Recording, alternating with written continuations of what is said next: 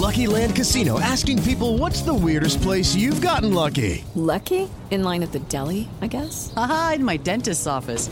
More than once, actually. Do I have to say? Yes, you do. In the car before my kids' PTA meeting. Really? Yes. Excuse me, what's the weirdest place you've gotten lucky? I never win and tell. Well, there you have it. You can get lucky anywhere playing at LuckyLandSlots.com. Play for free right now. Are you feeling lucky? No purchase necessary. Void where prohibited by law. 18 plus. Terms and conditions apply. See website for details. So the album, the name of your album is Songs of Horror.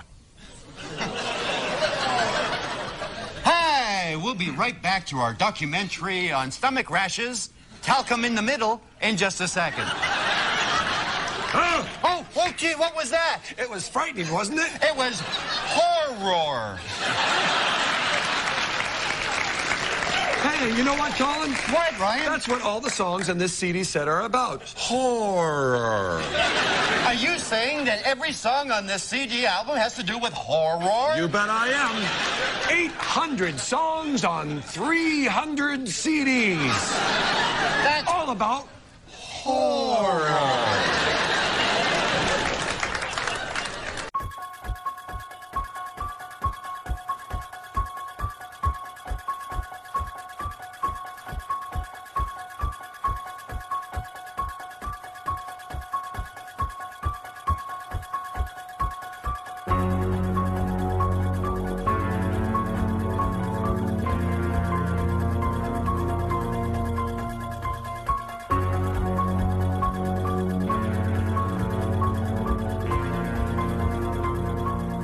Welcome, everyone, to the latest episode of Dearly Debated, the show where you're entitled to your opinion, even if it's wrong. I'm your host, Nathanael Aliens Levinson. and I am your co-host, Greg. You better keep your top on, friends.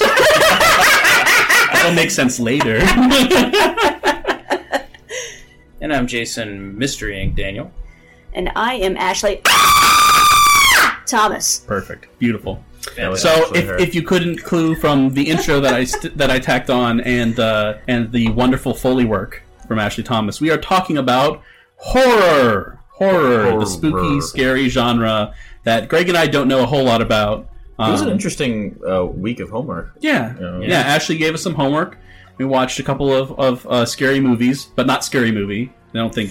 I don't I wouldn't say that any of them are overtly scary, but they are icons of the horror genre. I was referring to the really bad parody movie, Scary Movie. Scary movie. Oh, Uh, that okay. see, I haven't actually seen that.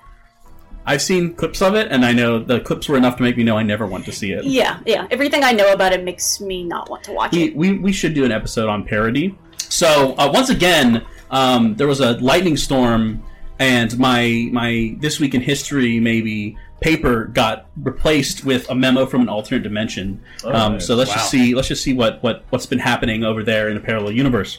Oh. Uh, Queen releases their 75th album, Queen Kwong. Robo Freddie Mercury stated 74 double platinum albums, and we're still no closer to discovering whether there are a finite number of musical permutations that totally rock. Uh, the ambassador from the Dinosaur Protectorate called for the cessation of screenings of Jurassic Park, calling it speciesist propaganda. The ambassador released a press statement saying, quote, Seriously, how would you like it if we made movies about you apes being displayed for entertainment? Besides Gladiator, I mean. Michael Crichton could not be reached for comment. The New York Mets had another outstanding season, putting them in the running for best team ever, along with the Detroit Lions and the Charlotte Bobcats. Baseball Hall of Famer Michael Jordan may have been an average basketball player, but he sure knows how to manage a pro sports team. that, that good old other MJ. Yeah, just a alternate MJ, guy. just uh, just your run of the. I mean, just absolutely. Michael. He's just crushed. Michael. Still has the home run record. Yeah. Oh, uh, oh, wow, impressive. Yeah, Most and fa- fantastic, fantastic at running a basketball team. Just absolutely outstanding. Uh, All right, so let's talk about horror. horror, Horror. horror. Horror. This is something Alright. that we admittedly don't know a ton about, but we brought with us an expert uh, in the field. Expert. So, Ashley, let's educate some people. Yeah. Okay.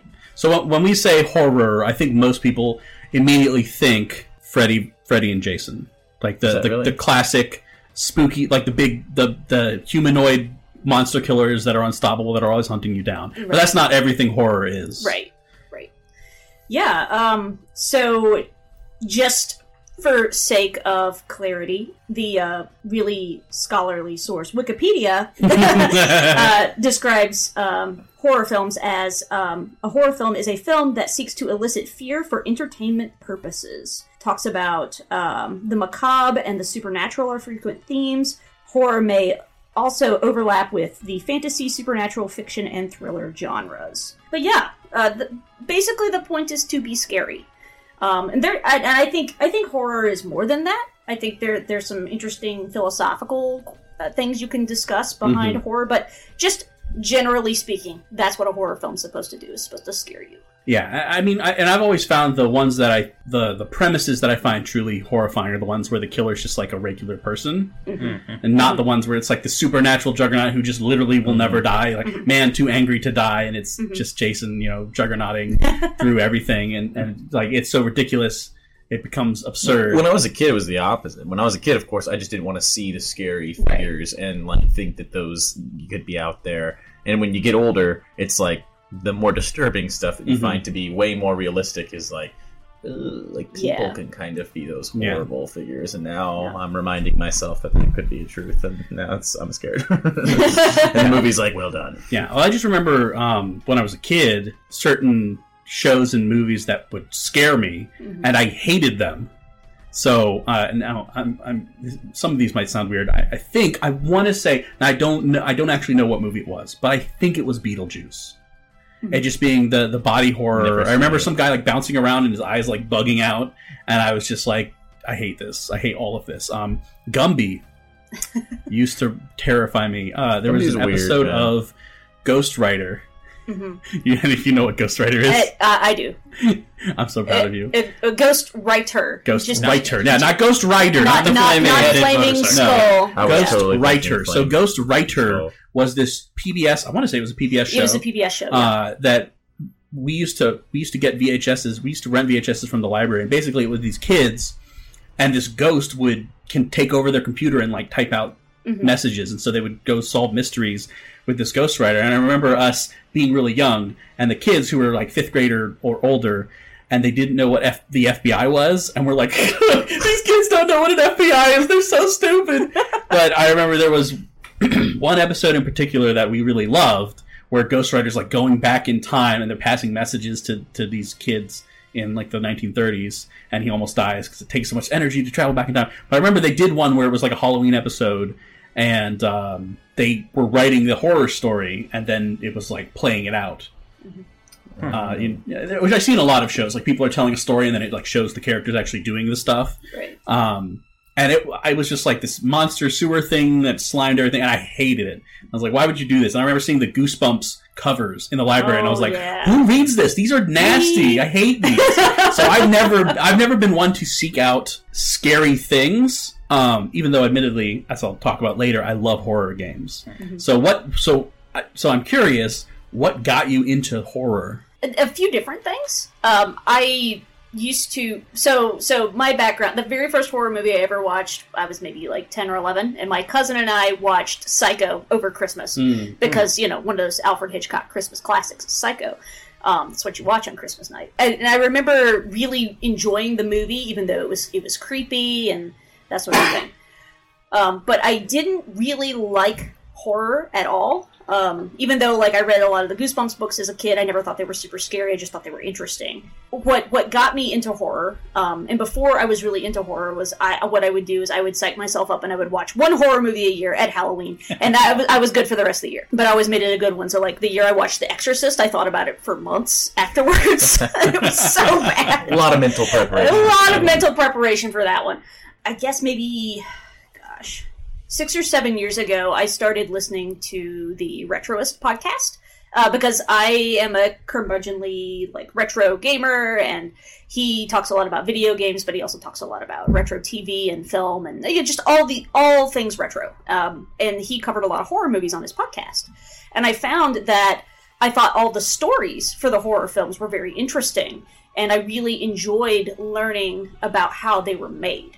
Um, especially because so many of them were on sh- shoestring budgets and yet became these crazy blockbusters and are icons of the genre. So I just thought, wow, that's super interesting. Like the forced creativity that had to happen when you are, you know, have small amounts of money to work with. So I thought it's like, wow, that's really interesting. Maybe I could handle them. Maybe, maybe, maybe. And then there was a um, podcast that kind of split off from that that was connected to the site called Saturday Frights, which was specifically about retro horror. And so the host Vic Sage would uh, cover retro horror film, but he'd also look at retro horror television, so like The Twilight Zone and um, Night Gallery and uh, The Outer Limits, that sort of thing.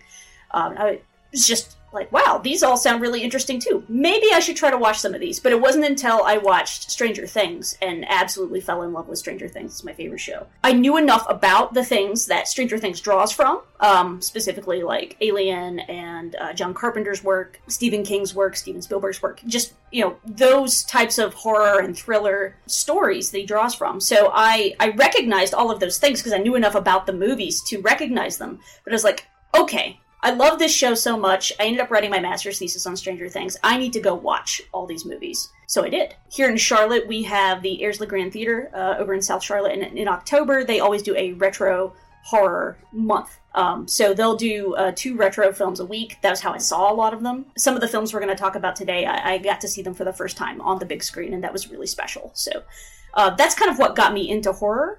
And uh, I just kind of, you know, for whatever reason, I'm not scared anymore.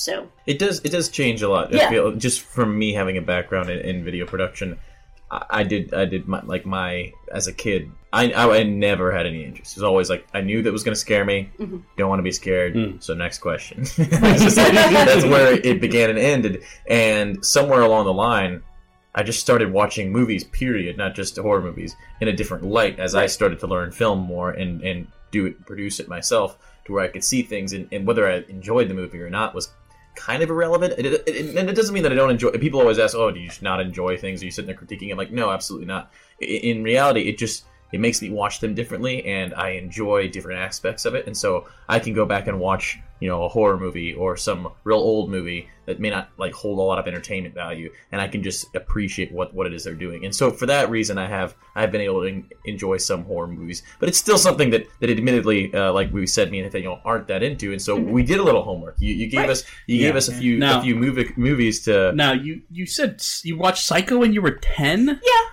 And you weren't like. Is this good?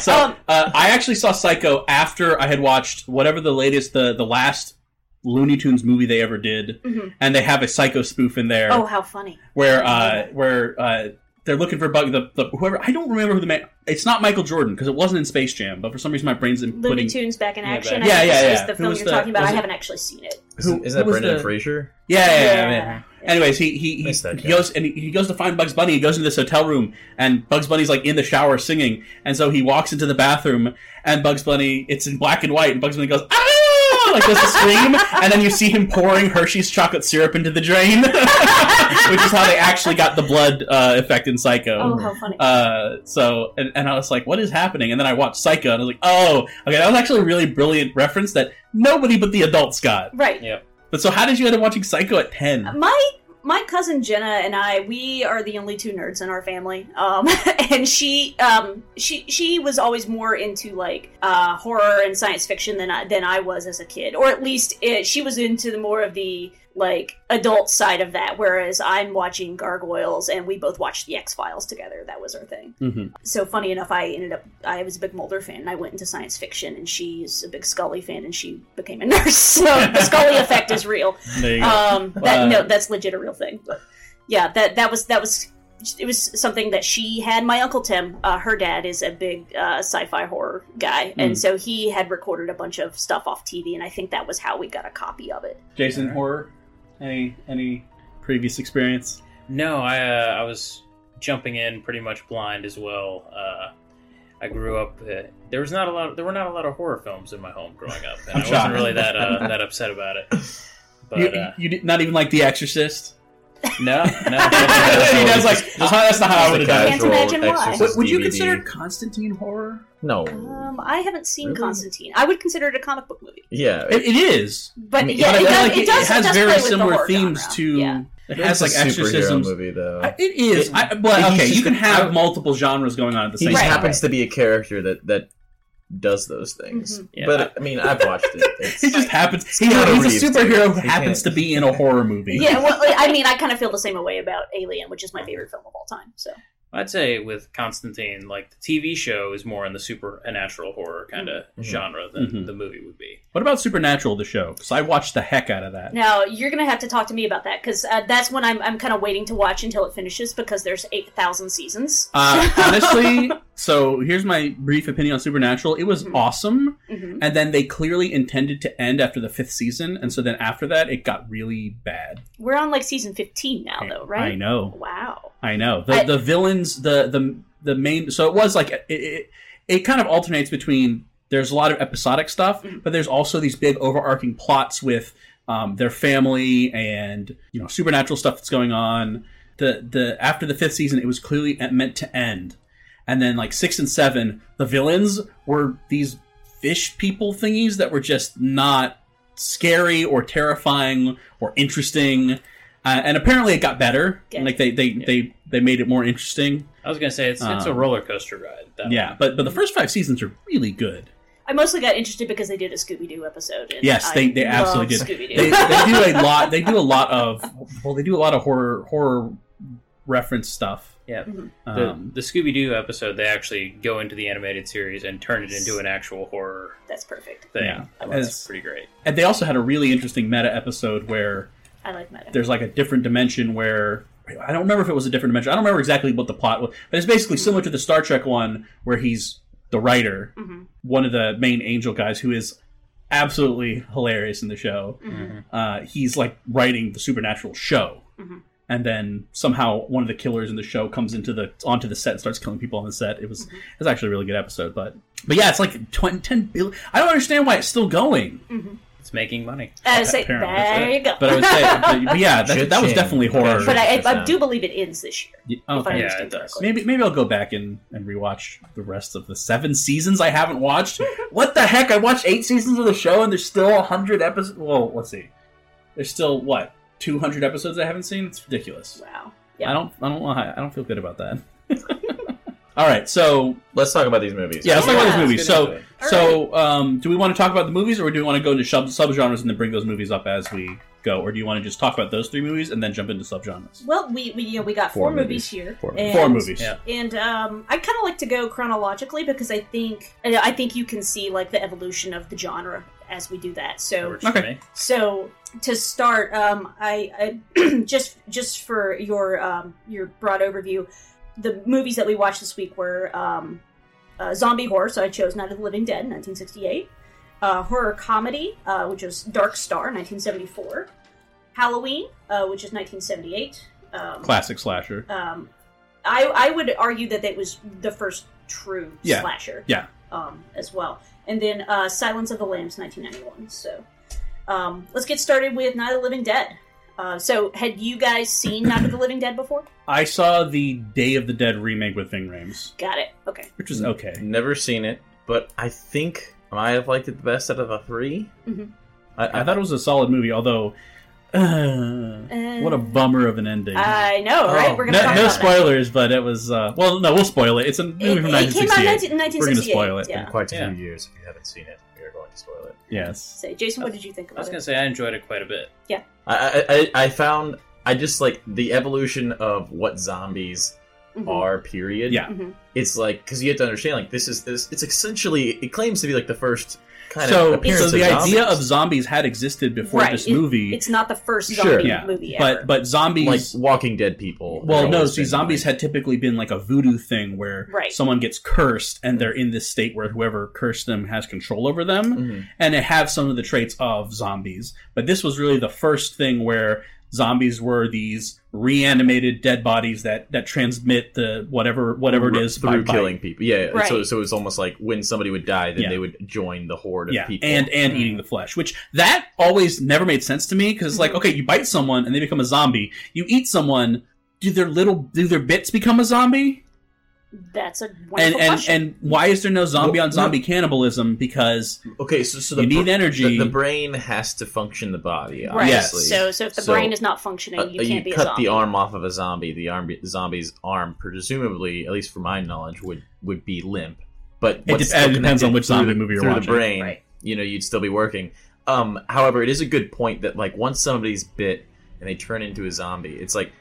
How are those people not just eaten completely? Like, how is it always like they get bitten and like the zombies take well, them? I, and I, then I you- think I think the little girl in, Yeah. in the movie So kind of answers girl that. was Like bit. she got bit, but they got away. right. If, if I might just pull out a little bit of biology here, and this is not this this is not just this zombie movie. This is like all zombie movies have kind of this issue. Is The um, skulls are really thin. no okay? So because first of all, I so I uh, Walking Dead. I watched the Mhm. first episode and the first half of the second episode, and then I fell asleep, and I was like, I can't. This show's so boring. never I- watched I- that. it's it's. I was like, how did you make a zombie apocalypse, apocalypse boring? It I boggled my watched it mind. sheerly because it's a zombie apocalypse, and Yeah. I was like, "This is some of the worst acting I've ever seen." It's but it's a so boring. But okay, so well. so the first thing you see is he's he, he gets out of the hospital and he's going through the city, and there's a tank, and I'm like, okay, how do zombies beat a tank? This is something that doesn't make sense. Is if you're spreading through saliva, saliva is a garbage disease vector, just a really garbage disease vector. So if you're only spreading through bite, first of all, they're slow moving. Second of all, they're corpses, so they're going to decay. It takes like a couple days, and your flesh is falling off.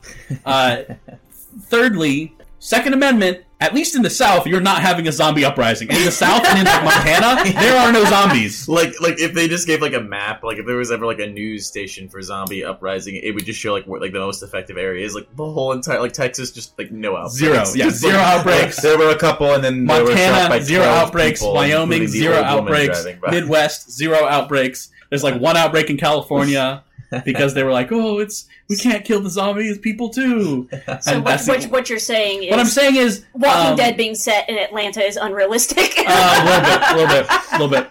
The- just the idea that that you could get this kind of unstoppable force. It just doesn't. I, that's always bothered me. If it was an airborne disease, then yeah. But then it's like hiding doesn't help you. But that's why I found this one, this movie, pretty interesting because Yeah. it contrasts what we're like. We're kind of used to zombie, like what absorbing and watching zombie movies in like this huge, like, like what is it? It's World War Z. Is that what the movie's called? Like, Yeah, where it's like, right, like that was a book first. yeah, Yeah. And, and I mean, and it's taking place during the zombie apocalypse. Yeah, Right. You, you Yeah. have all of like the uh, Resident Yeah. Evils, like a hundred, and it's it's more about Yeah, the but but this movie itself. actually talked about that. The whole point was they they that that when they didn't understand what it was, that's when it was spreading. But as Mhm. soon as they figured out what it was, they rallied and they're like, "We're just going to wipe everything out," and they did it. So so I thought that was probably the best treatment of a zombie apocalypse I've seen in a mm-hmm. movie because most of the other apocalypses it's just like taken as given. This is just this is life and, now. and you can appreciate it at the time to where it's like people that don't understand like the idea of a zombie are getting the information as the people in the house are getting the information Yeah. from these little Yeah. news stations from like the radio and they're getting little bits of information and I can just imagine as a viewer feeling like you're locked in that house with these people and feeling like that fear that they're having and and getting little bits of information here and there to try to understand as opposed to watching it now i'm just like all right well they're zombies guys like you're gonna realize that you just shoot them in the head and they're dead but like like like kind of appreciating that this was kind of the first first zombie Yeah, and, and and again, I think they did. A, I think I thought the movie did a really good job of dealing with. Oh no! Once people figure out that all you have to do is shoot them in the head, they they end the apocalypse. and, and it did it, and Yeah, it so it's started like you got to shoot them in the head, and then you got to burn and the it was, bodies. It was it didn't waste any time either. Yeah. It was just like, hey, we're like we're here visiting our dead grandma, and there's a zombie. Yeah. and it eats Yeah, your brother, and you drive scene. away, and you get stuck in a house, and it's like all that happens in like five minutes. Yeah. Now then the middle did plot a little bit, but I thought, and and I saw I was watching something that was um, complaining about how the the girl I don't remember any of the characters' names. Barbara. Barbara. Mhm. How Barbara was kind of a you know a dead fish the whole time. Yeah. But I thought she did really like she's clearly just in shock and Yeah, incapable of doing anything. Right. So And, yeah, Well, I think that was realistic. And they try to play like the cheese part zombie, right? yeah, like she, I, I wouldn't even say that she's part zombie, but like she's so, she's just in shock. yeah, she's in such shock and she's so scared. Like she's basically, she's practically catatonic for Yeah. all. Yeah. And then there's those scenes where like like the the girl lights the match and she kind of backs off a little bit. And so you're like, you wait, start did she get thinking, did she get bit? And Yeah, like is she really having interesting. this like this like sensitivity towards the the flame? Um, and to, so there was even some mystery for me. Who here we are, whatever, however many years later, and there's still some some value Yeah. there for for a new Yeah. viewer. So So I enjoyed it. Yeah, I thought it was really well crafted. I thought that uh, you know the people acted intelligently, which is something that you sometimes see in Right. horror movies. People act the dumbest way possible to get the best kill. So they were intelligent. They were like boarding, and they you know they had arguments about what's the best thing to do. Mhm. Uh, the two people who blew up in the truck. Yeah, the- How do you not? How are you that bad at fueling your truck, bro? Like that was on you. Yeah. Jason, do you have thoughts on that? I was gonna say my expect like it uh it did subvert my expectations a few times. Like I was thinking, Which is interesting because this was like the first one. yeah, Yeah. I was thinking the escape at the end, one that they would escape at the end, Mhm. and that it would basically be what they'd set up. They talked about the car not being far away. Her brother had the keys. My expectation was for him to show back up, her to be psychologically freaked out by the fact that he's a zombie, but then they get the keys and you know run away. Mhm. But there were quite a few times, and you know the thing with them playing with her as potentially a zombie was pretty cool too. Yeah, and that, that was something I'd never really thought about before, and I've seen the film a few times. So good, good call, Greg. I, I did have a couple of notes um, on here. Um, I think first of all, this, this is a film in black and white. Mhm. If you want to watch it in color, there is a colorized version for free right now. I think black and white adds to the mystique and horror of it. Well, yeah, and I because um, George Romero plays a lot with light and shadow, and I think that is really important to this film because you. What makes it scary is you don't always get a good look at everything, Mhm. um, so you don't know what's coming at you. Except for naked butt zombie. Ex- uh, so I'm going to talk about naked butt zombie. Um, Which we, we, were, we, we actually rewound. We were like, wait, did, is that was that just a naked zombie? And like, yeah. Oh my so, gosh. So, um, so we're, I'm gonna um, make a note to talk about that later when we come back around to butt horror satire. Um, so zombie. We yeah. also had uh, had uh, Slinky, wacky, zombie. wavy, inflatable intestines. There's there's one scene uh, later on. that, Like the, the intestines were like really good. Oh, good. yeah, yeah, But there's one scene. The second time you see Naked Butt Zombie, and Naked Butt Zombie is suddenly really, really dirty. Mm-hmm. um, but everyone's closing in on the house, and there's one guy, there's one zombie who has like this little piece of intestine, and he's just doing this. and it's like, I'm sorry, guy, what, what, what are you doing? He's, like, he's like wiggling it Right, back and right, forth. right, right, right. like, all right, someone didn't give that guy the best direction. but that's the thing. Like these are like the first. These are the first people being told act like zombies. Like, Yeah. like, like Yeah. it's been so Mm-hmm. morphed to where now you watch like, r- regardless of how bad The Walking Dead is, it's pretty trash. But like you look at how ridiculous the zombies look. I mean, Mhm. there's like that's pretty much what the whole show Yeah. is about. Is like Yeah. how crazy good can we make our makeup Mhm. artists and make these Mhm. robotic zombies and like Mhm. and they're so intense. And then here you have the first look at zombies, and it's pretty much just a guy with some like paint on his face, and he's like playing with a yo-yo. It looks like it's intestines, and it's like and to see where it starts and where it gets to is, is so interesting because for them at the time, it's not it's not like Mhm. they had this idea of like oh it's got to look like what The Walking Dead looks like now. For them, like that was zombies. Like that's they were did a perfectly good job of doing it because it also, was- that, that first zombie looked like he was from the Addams family. Oh yeah, yeah, he did look like he, he like on top like, even if he wasn't a zombie, he'd be a creepy dude. Yeah. he looked like Lurch. yeah, yeah. Well, so uh, and one other thing that I, so I think the true horror of Night of the Living Dead is not the zombies; Mhm. it's what happens to Ben. Yes, hundred percent. Um, so if you've never watched Night of the Living Dead, Pause. Go watch it. pause, It's go watch it. it. It's hour and a half or so, but like this is spoiler alert. Um, so Duane Jones, who's who plays Ben, Who is um, fantastic. he's Yeah, he's amazing. really um, so some some background about his casting. Uh, when George Romero did the casting call, he didn't have uh, a person of color in Mm-hmm. mind, um, or anyone of any particular race in mind. He just chose the best actor, and that ended up being Duane Jones. Who is massive. Yeah. So tall. I, I know. I, I noticed like that. Just I was like, feet I was like, dude is really, really tall. Um, the fact that you uh, just his his race, him being a black man, creates a, a whole other layer of tension within the film uh, between him and the guy who was hiding out in the basement. I'm blanking on his name right now. Um, Bald and then, man. and then at the end, he you know Ben is the last one standing, and he gets shot because they see you know the the um, the militia just see somebody moving in the house. They don't take the time to find out is it a human or is it a zombie, and they just shoot him right in between the eyes. And then the thing that kills me is if you watch the credits. As the credits are rolling, you see them. You know, yeah, you they get drag these the body out shots. and throw them on the funeral just pyre. just stills of of how they drag him out, and they're using freaking meat hooks. yeah, Yeah. they don't want to touch the bodies. Yeah, I, I that to me was like the most disturbing, heartbreaking thing about this film is you know, you just you create like a whole other layer of discussion because the lead is a black man and how he was killed.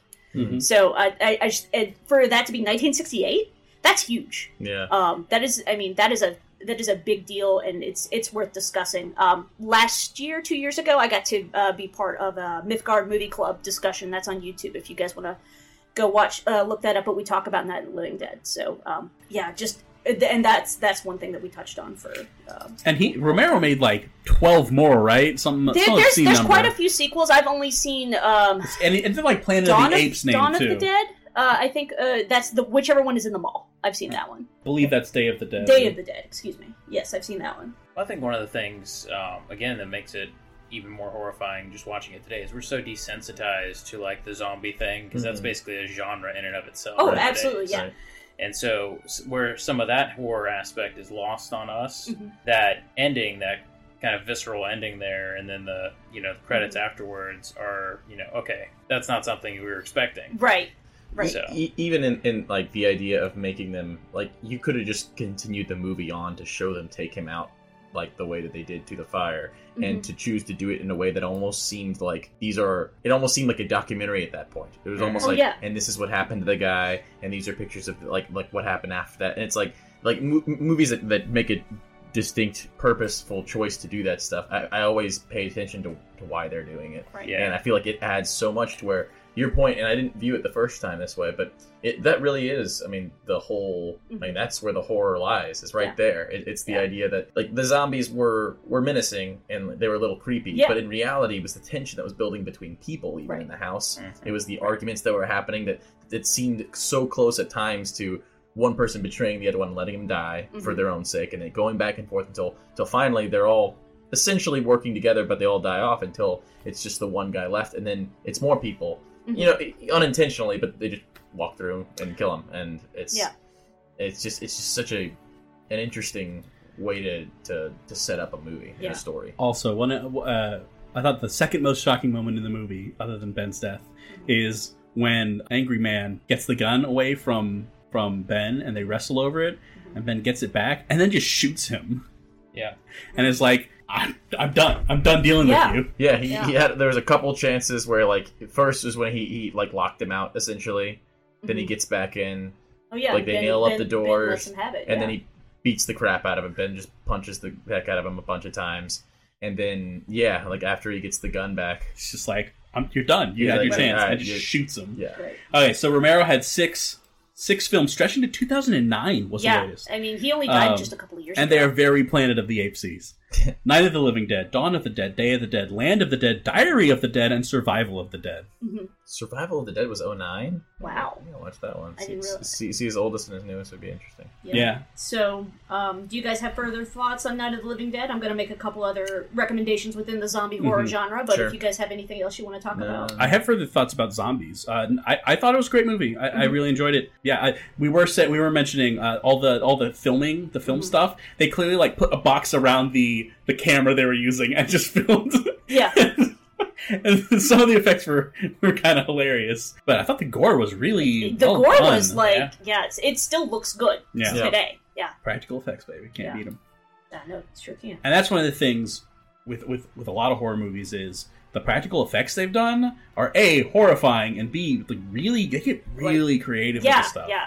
when No, you I- didn't have the access to, to kind of fill in the gaps with No, even digital stuff. nowadays, even nowadays, Right. the stuff they do to get practical shots it's really cool. Yeah, well, um, I mean, because it's it's so much harder. It really is so much harder, and it, it's not to, to just totally, you know, crap all over digital art. I mean, digital art is amazing. You get some people that spend a ton of time and make stuff look incredible, but it's just so much easier than practical Yeah. stuff. And so back in the day Well- when you didn't have the access to, and you were forced to use the practical stuff, Mhm. it not only usually looks better. But you can appreciate it more because you're like, wow, this person Yeah. really like. If the scene had to be redone, they had to find a new arm. And, Yeah. it's kinda I might get, in fact, know? might get a little weird. I think the reason, one of the big reasons that practical effects look so much better is because fluids are really hard to model realistically. So, like the blood spraying, it's very obvious when that's not real because it looks off. Mhm.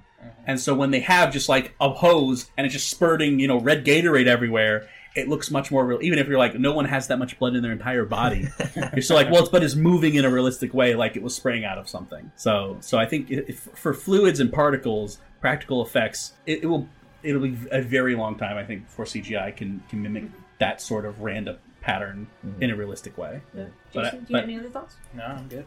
Okay. But uh, as far as zombies, I'm just thinking of Zombieland.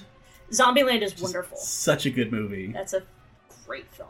Right. So, um, Would, recommend. would, would you consider that horror comedy? Uh, I would call that horror comedy. I would also maybe kind of slide that in under uh, horror satire as well. Yeah. Well, zombies have been done to death, so Right. they're, like they, I feel like a lot of their Intended. a lot of their scariness has kind of been they become the sort of just plot device now. Right. Uh, but I thought one of the more interesting takes on it was iZombie. I have not seen that, but I know what you're talking about. It was pretty decent. It was a little a little kitschy, but Mhm. the, the the plot is this girl becomes a zombie, Right. and when she eats a brain, she absorbs the memories of that person. So she goes to work for the police and works in like the coroner's uh, office, and they always have this thing where she's like preparing the food, almost Hannibal esque. the problem is the brain they use is like pink. Yeah. Like, have you ever seen a brain? It's gray. It's like sludgy gray, nasty. It's Right. not gummy and pink. It looks like bubble gum. Right. All right. So, um, if you want to watch more zombie horror, if you want to watch the very first zombie movie, um, 1932's White Zombie is the first one. Isn't that a band? White Zombie is a drink. Uh, yeah, I say it is also a beer from Catawba Brewing Company. Yeah. Uh, if you like white ale, it's a it's a good one. If you want your if you prefer your zombies fast uh, as opposed to slow, I recommend tw- 28 Days Later. hmm Are they are they technically dead in that one? I mean, I realize it, I realize it, for all intents and purposes it's a zombie film, but are those actually corpses in that one, or are they just uh, infected? You know, I've only seen it once, and it was about ten years ago, so I, I couldn't tell you. But I remember liking it. Um, and then, if you want more of the zombie uh, voodoo, uh, I recommend Wes Craven's *The Serpent and the Rainbow*. I got to see that a couple years ago. It was pretty interesting. When do you make that? Uh, I want to say it's '93, something like that. Um, but yeah, *The Serpent and the Rainbow*. You guys ready to talk about horror comedy? This Let's is do it. Halloween. No, wait, we're doing Dark Star next. Dark Star, yes, 1974. So, if you are unfamiliar with Dark Star, uh, this is a film by John Carpenter and Dan O'Bannon. Boy, it was a trip. Yeah. yeah. Yep. Um, and um, th- I, I chose this one for a couple of reasons. One, John Carpenter is my favorite horror director. Two, uh, Dan O'Bannon took this script and rewrote it into Alien, which is my favorite film of all time. So um, I think Dark Star is interesting because it did start out as a student film, and um, when it had a wider, Which is very apparent. very apparent, uh, when it the had special a effects are out of this world. Uh, Ha, Ah, ah, space movie. Ah. What I enjoy about it, the the film when it was it would have got a wider release, people didn't know what to do with it. um, so I think this film is an, an, an important lesson in genre matters because people did not rec- could not figure out is, is this a horror movie. Um, or is this a comedy? Mhm. And so they couldn't figure out whether to laugh or cry, and therefore did not know what to do with the movie, and it did not do well because of that. So if you watch the, um, I borrowed the DVD from Netflix because I still get those. Um, and uh, if you watch um, the DVD, uh, there is a Star Wars style scroll that rolls before the movie, and it basically says this is a horror comedy. It's okay to laugh, and, and, and gives the backstory on that. So tell me what you guys thought about Dark Star. First of all, why would you give your bombs intelligence? That was just they I were mean, smart asking. bombs, They were on. asking to spoiler alert get blown up. Yeah, smart bombs. You don't need your bombs to be able to. Th- it doesn't need to have independent thought. that was so bad. It was definitely like out there for me, Oh, like, it was because I, wild. I was definitely in that in that same boat of being like, it's it's almost being funny, and like I definitely laughed a few times, but it was like it was almost like if you just pushed it a little further, it'd be hilarious, and then it would just all of a sudden take like a kind of an odd, not serious, because like the whole movie is just kind of ridiculous, but Mhm. like uh, just a turn that wasn't funny, and you're just like. You're almost like, like like it's just it's a little off the whole movie. kind of Um, felt like they should have just played it as a comedy. I, I guess, yeah. Like I think I think so, just because the premise of the idea that like, hey, here's this group of people who shoot these bombs at planets or stars and or dying stars, whatever they do to, to blow them up, these huge bombs, and these are intelligent, you know, artificial intelligent bombs.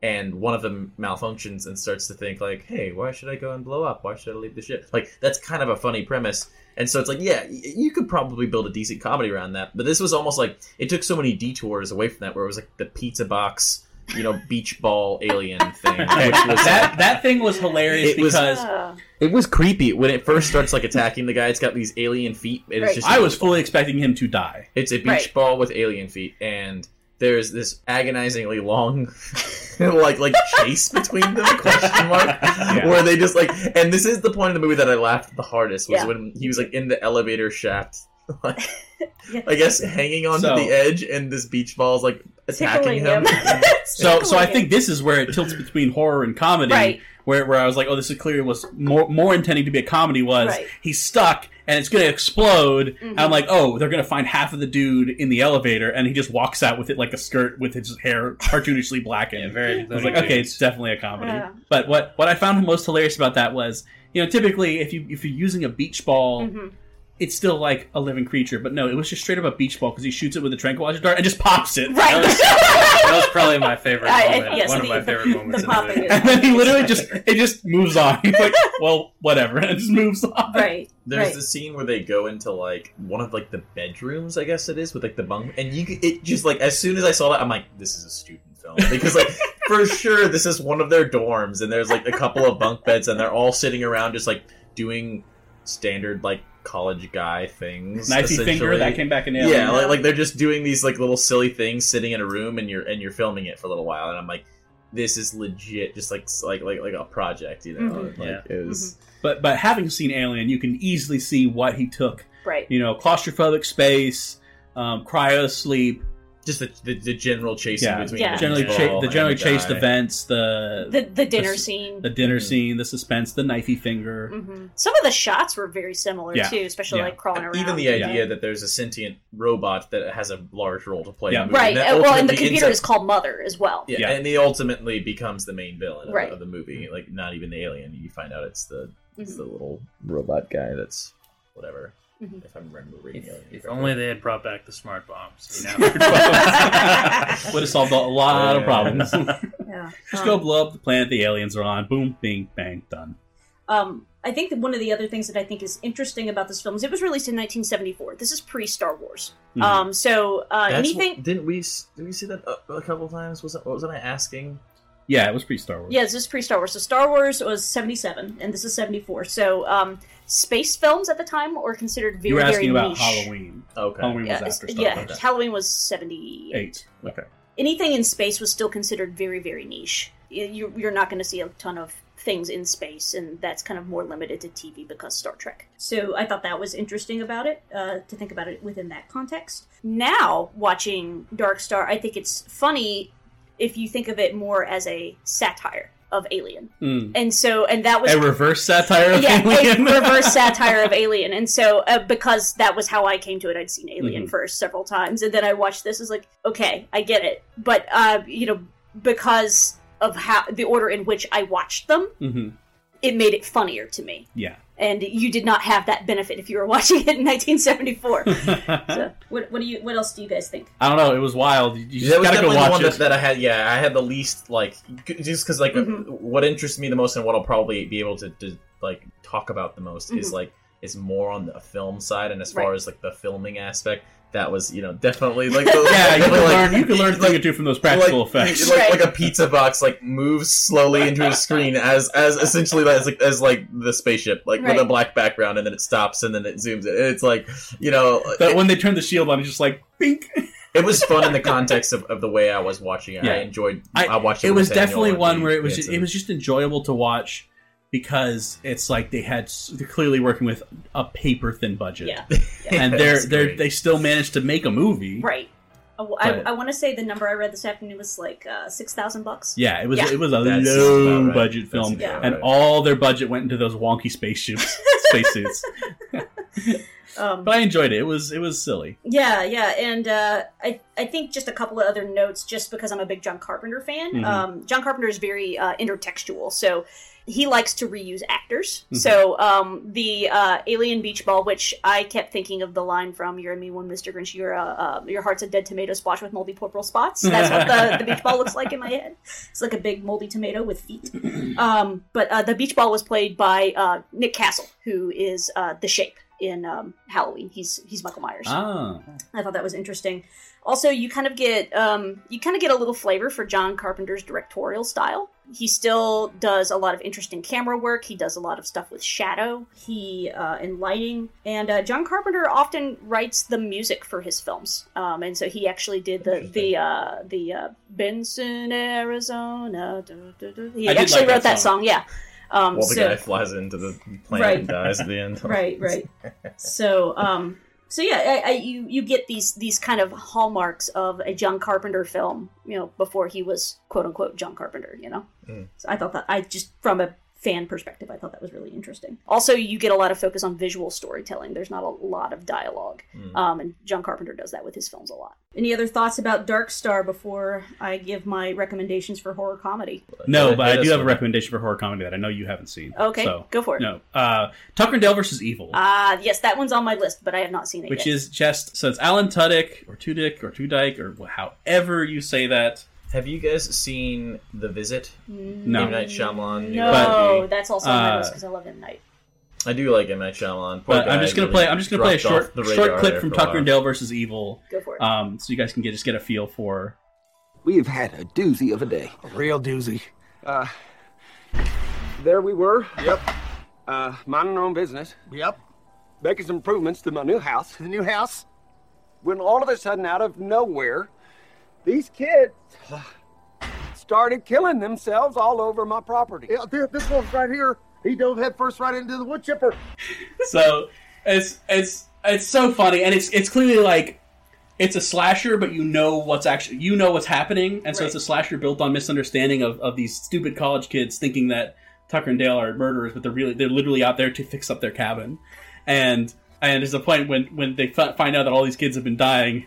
And Alan Tudyk's character is like, "What am I supposed to do? Just tell the cop? Oh yeah, sure, Mister Officer. Here we were, minding our own business when these kids just came and started killing themselves over property." and then he couldn't think of anything to say and actually says it to the cop. It's just, ah, it's it's it's hysterical. It is very gory, Mm-hmm.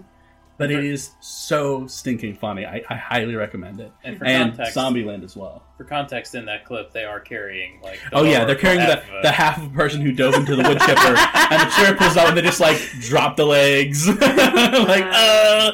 It's very funny. One other note about Dark Star uh, that I think is important. Uh, Dan O'Bannon said after you know Dark Star's um, poor reception, um, he said about rewriting the script into Alien. If I can't make them laugh, then maybe I can make them scream. So, which he did a pretty dang dang good job. So, um, recommendations. Getting out of hand.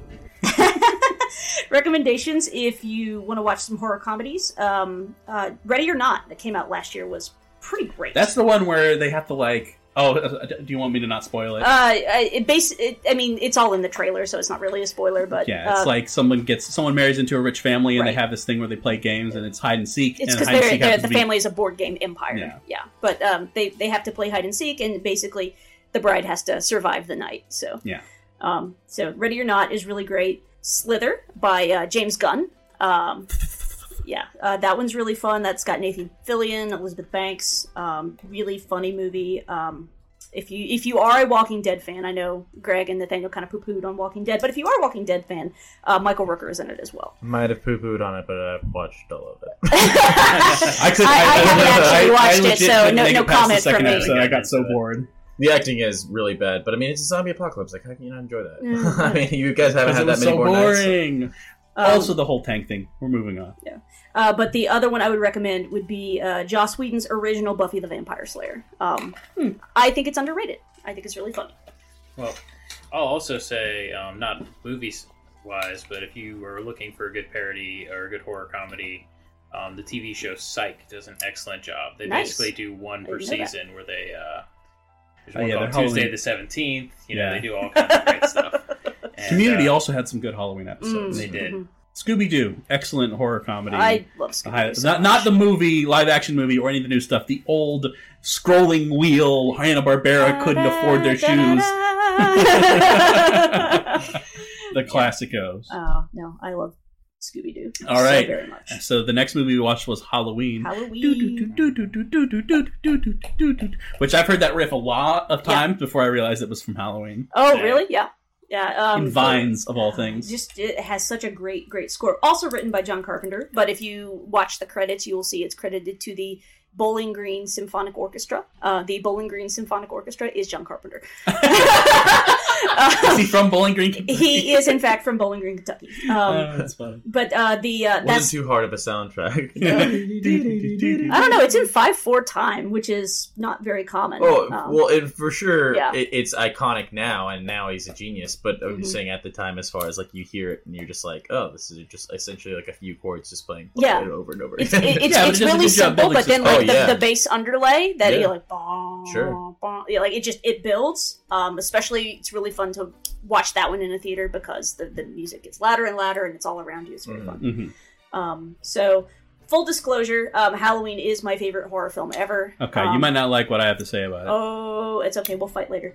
Um, but uh, like I said, you're entitled to your opinion, even if it's wrong. There it is. Um, there's so much that I love about Halloween. It dethroned Psycho as my favorite horror film ever. Recently, I realized that when somebody you asked really me like fa- people getting stabbed, huh? I, I mean, With I don't. kitchen knives. I, it's it's not that I particularly enjoy people getting stabbed with kitchen knives. Mhm. It is the uh, Monster in Shadow is my favorite kind of horror film, Mhm. and um, I I think Psycho did it did it first and did it really well. And John Carpenter is a big Hitchcock fan, and I mean that shows in all of his work. So, how did you feel about Bird Box, where the monsters of Stone Shadow you literally can't see them? I haven't actually seen Bird Box, so because I I don't know I, I don't like to bandwagon, but Mm. I, I do like Sandra Bullock a lot, so I will watch it eventually.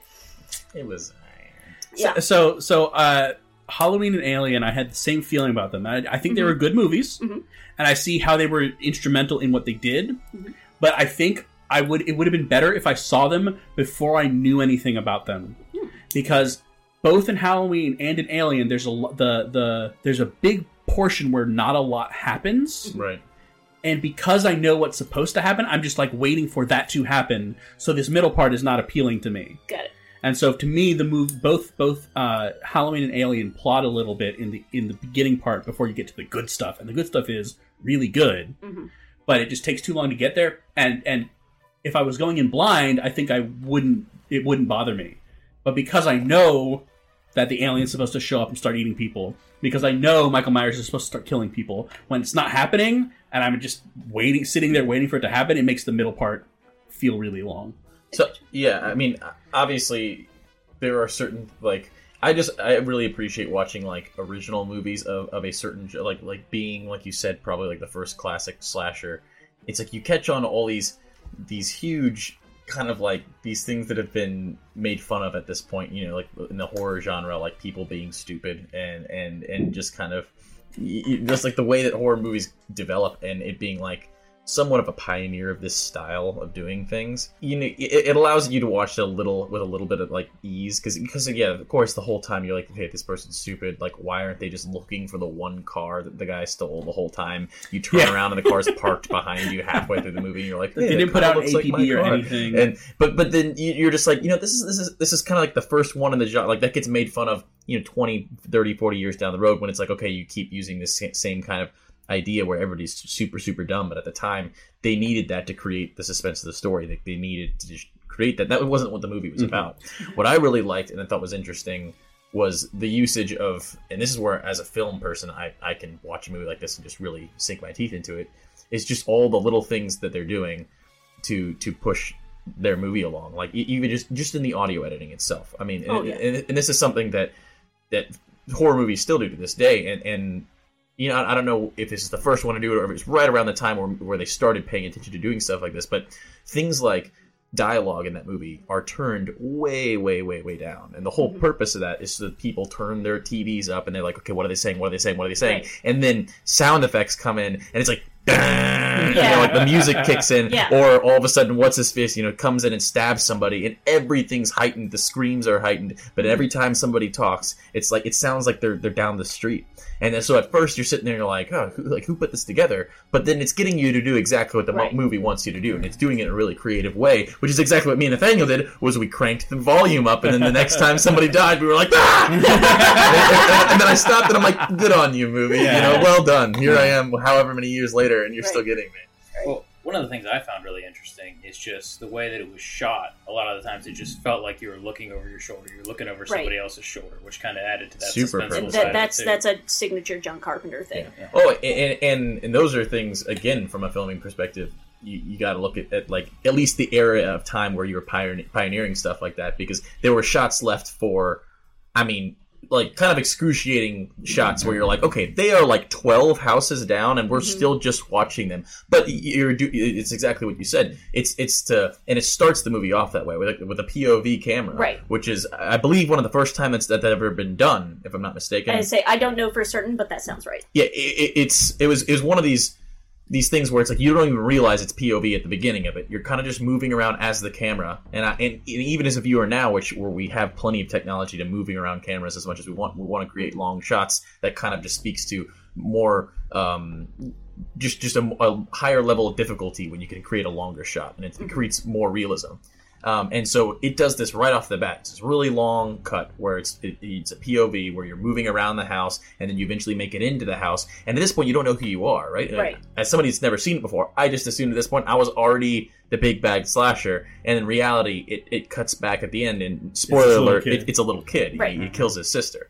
Um, and and it keeps that theme the whole time to where when you get those long extended shots, even though it hasn't been doing POV, you start to feel like you're Michael Myers sitting there around the corner watching these girls walk twelve houses Yeah, down, right. and you're like, all right, like. I'm, I'm starting to get sucked into it a little bit, even though the first few times you're like, why are we still on this shot? You can't hear anybody. There's no sound effect. You're just you're just sitting here watching these you know these these kids, but then you're like, okay, I'm sitting here watching these kids. Like, Um, was right, there an I'm- explanation as to why Michael hooked onto Laurie, Um, or did that come later? So, uh, two years ago at uh, Magnolia Moot, which is a um, academic conference my grad school, Signum University, um, hosted in Charlotte, I actually did a presentation on the nature of canon in the Halloween series. So I have watched. Yeah, it's got like five different of- timelines. Yeah, I yeah. It's so really my my question is which.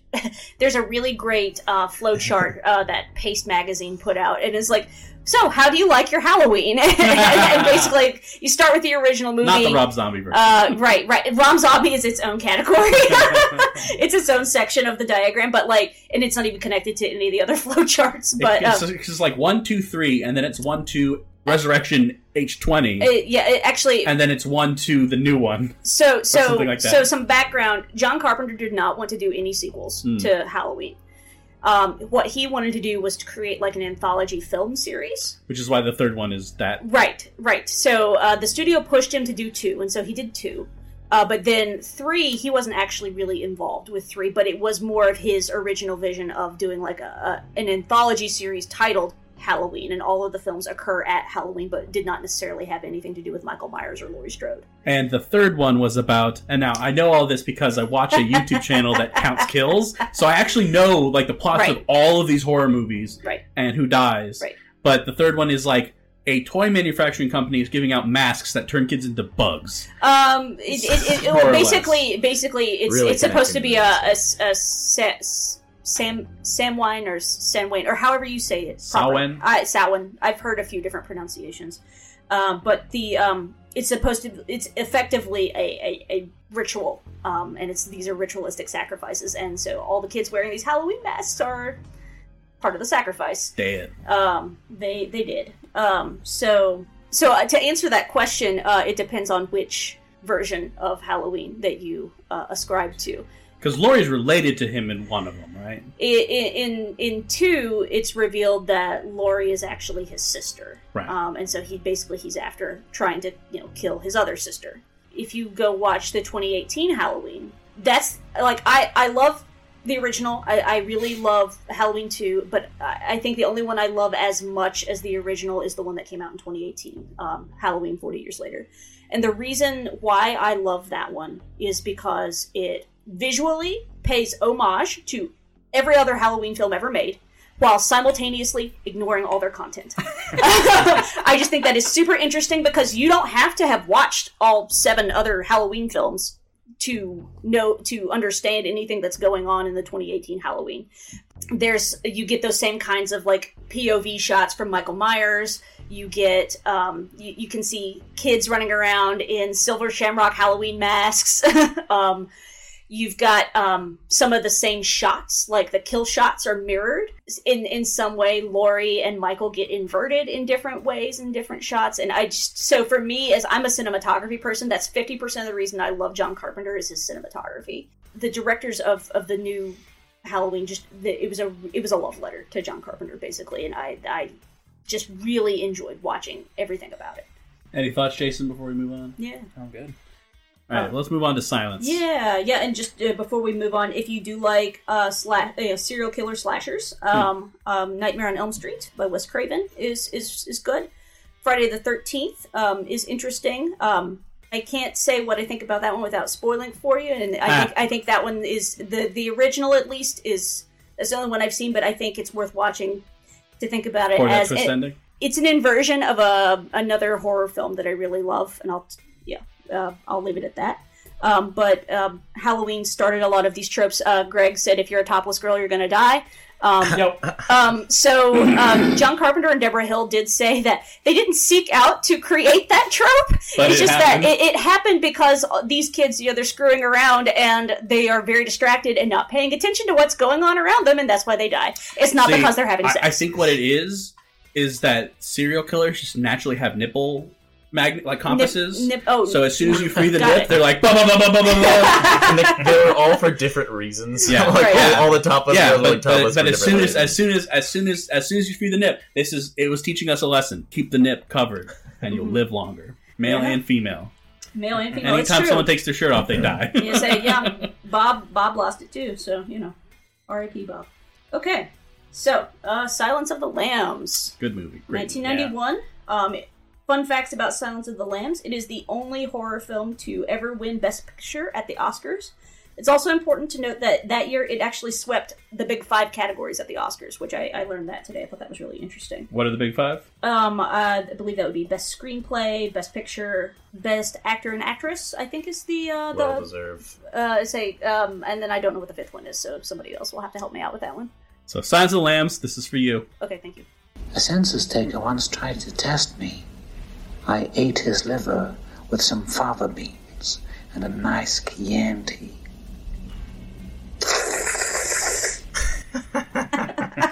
I can't see Chianti in a store without having that Oh yes, no. run in my head. Nope, nope, nope. So, what was everybody's first experience with this movie? I was packing up in my sophomore year in college, getting ready to go home, and I had I had at that time the Netflix DVDs, and I was just mm-hmm. like, "Silence of the Lamb, it's a classic. I'll watch it." So I watched it while I was packing. I was like, "That was really good." So I actually watched it for the first time this Oh. past week. Oh, okay. Wow. And what did you Are think? Your mind blown? Oh, Was I enjoyed it. Um, we'll, we'll get into that in a little bit. Greg, what was your first experience with Silence of the Lambs? Man, I, lo- I love Silence of the Lamb. Um, I I tended to break favorite movies and and and best movies in my opinion into different categories, and I've always had Silence of the Lamb amongst the top in dialogue of, of most any movie I've seen, just because. I mean, and, and usually when you talk about dialogue, it's it's it's it's directly related to acting. It's just like how is the acting job? Like, was it delivered well? And so you have this like amazing performance by by Judy Foster, or is it Jodie Jo- Foster? Jodie Foster. Foster Mhm. and um An- uh, Anthony Hopkins. Hopkins. There we go. When I first watched it, it was it was after a long time of being really afraid to watch it. it was like I, I don't even know the year, but I just remember being like everybody saying this is one of like he's one of the creepiest people in cinema history. Oh, yeah. I mean, in, in, in everything, and I'd heard so much about him, and I love movie movies, and so. I was like, "All right, Greg, you're just gonna have to do it," and and I was, and I was. oh, It never really freaked me out, although I thought they did such an amazing. I mean, I love this movie. I got a Yeah. lot to say. It's really good. Yeah, yeah.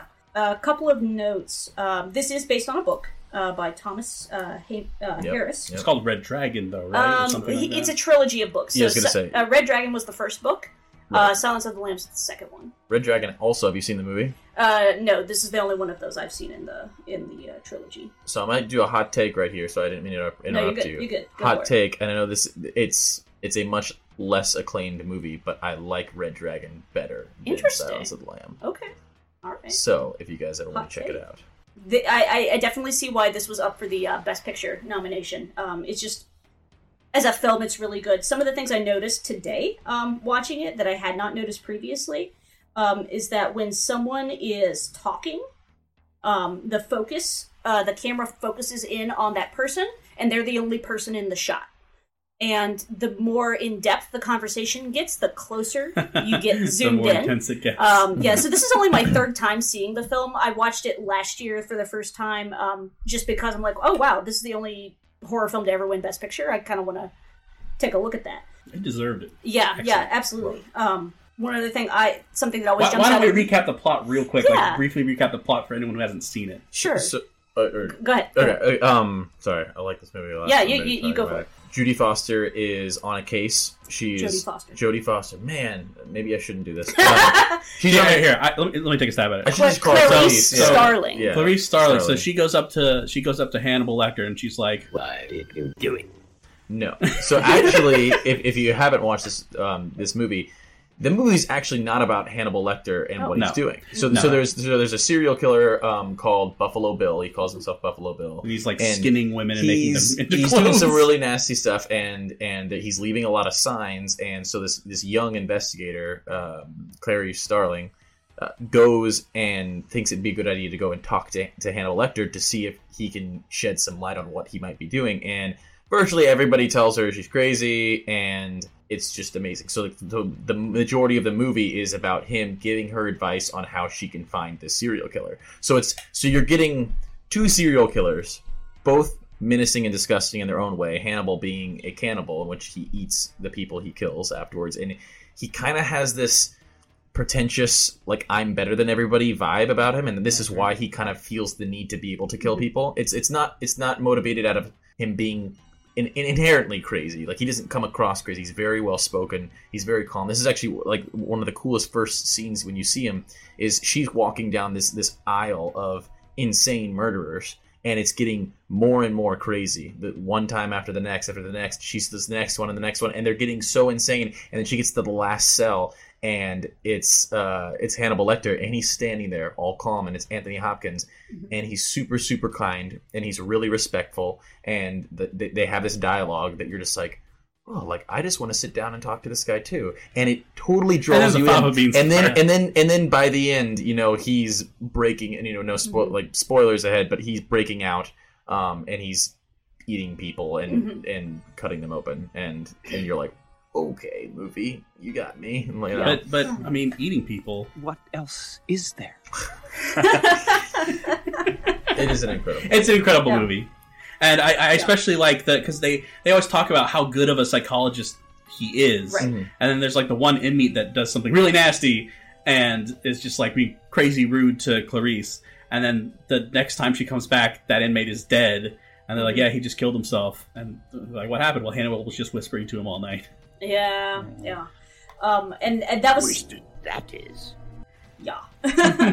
um, so something that I thought was interesting about him as a villain is that um, what makes him scary is not that he eats people. Mhm. It's uh, that he uh, he's a psychologist and he gets in your head, Mhm. and that's the scary part. Mm. Um, so I one of the things I uh, one of the reasons I think this this did better at the Oscars than a lot of other horror films do is that um, it's more disturbing than horrifying. Yeah, The focus is not necessarily on the gore, though there is some really disturbing gore, and yeah. disgusting images in this film.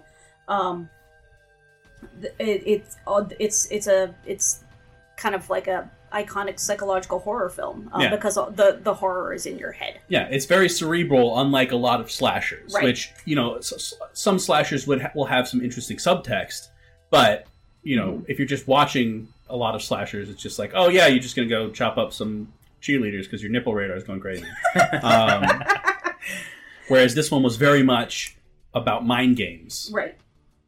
and about you know the the horror of the human condition because there's no supernatural murderer. It's just crazy, Yeah, it- evil people. Right. It's it's not that he's super strong or that he um, is possessed or anything like that. He's just a downright evil guy, and he eats And- people, and that's terrible. and he's and he's a genius, which is yeah, scary. and he's so smart, and that's what makes him terrifying. when Yeah. you're like every every scene he's in he's almost confused like he's he's tricking you as the viewer Yeah. to where Mm-hmm. by the end you're like oh you should go talk to hannibal again he probably gave you some good advice and you're like uh, like maybe you should be a little more careful and Mm-hmm. that's that's the whole tension that the movie's building is she keeps wanting to go back to him because he is giving I mean, he's essentially solving this case Right. for her, and he's slowly kind of asking for a little bit more. He's like, just get, ask like if they can give me some books after, and they can give me some mm-hmm. paper to, to draw thing, you know.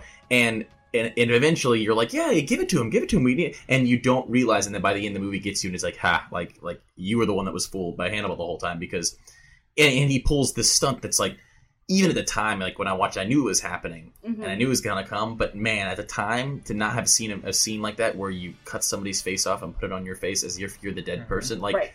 what a ridiculously menacing like moment where you have like him laying there looking like like Like he's dead. yeah he's look he's looking like the guard because he's got the guard's face on his face and they're like oh he's still alive we need to rush him to an ambulance and then as they start to realize it i think i think she gets a phone call in the ambulance that they're like you need to get out right now and then you see him lift up like, like he Right. sits up in, in in the bed behind her and Yeah. you know stabs her with the Yeah. with the surgical We knife. got him, R2. Well, and I think like even at the end of the films, going back to what you're speaking about, you get that phone conversation at the end, and you're like as a viewer just lulled back in again because he's Right. cut the he's cut the crazy back off, and Yeah. he's Mm-hmm. being manipulative again. A- and and this is why so I, I won't talk a ton about red dragon but if you guys haven't seen it man you need to see it, It- the acting lineup one so one- Red Dragon is like when they catch him at the end of Red so, Dragon. so right? red dragon because that leads into Silence. so so the beginning of red dragon is is it's, it's, so red dragon is, is about the detective who caught him Right. but it's not necessarily about his case it's about this detective going like on another case Oh, okay. um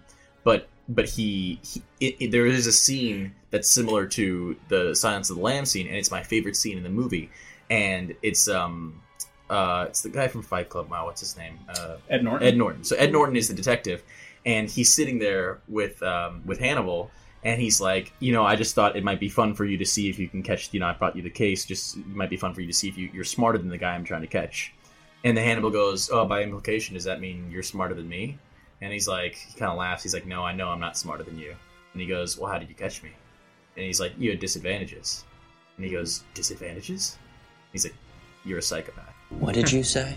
and it's like it's such a great scene because all of a sudden you and, and it goes to him and he kind of like stops and he looks and he it's like it's like it's sinking into him that no matter how brilliant and talented and smart and and the, how much the audience can get sucked into that like Ed Norton is just like yeah you're crazy. Like, like he's literally like you're you're insane. Or that's what he says. He says you're insane. He's, he's like mm-hmm. that's the advantage I had is that you're insane. And you're like oh like we have to keep this in mind. And it's almost like when you play a villain to have such a a good motive almost. Like like we can take Thanos as because he, he's been the kind of the modern day revered villain as being like oh you can really sympathize with him. Mhm. and it's like you can sympathize like, you, I know you can't obviously. He wants to kill ha- yeah. Killmonger would be the one I would sympathize there you with go. like like, like like you can sympathize with him but then you're drawn out of that to realize okay but the solution can't be to go like murder everybody then right, like like so and and it, it's done i think it does it in in this movie and, and again it's done in red dragon but it's the same feel that's happening in silence silence where you know you're getting so drawn into how good how, how you, like he just seems so good you know? He mm-hmm. seems and and you want to have conversations because even the way he talks is so intelligent and he's helping you with these things but then you're like yeah you're insane. Like you just like it's just like hey just just reminding you like like that you think you're better than everybody and you're sitting over here. I think the be- the beginning scene in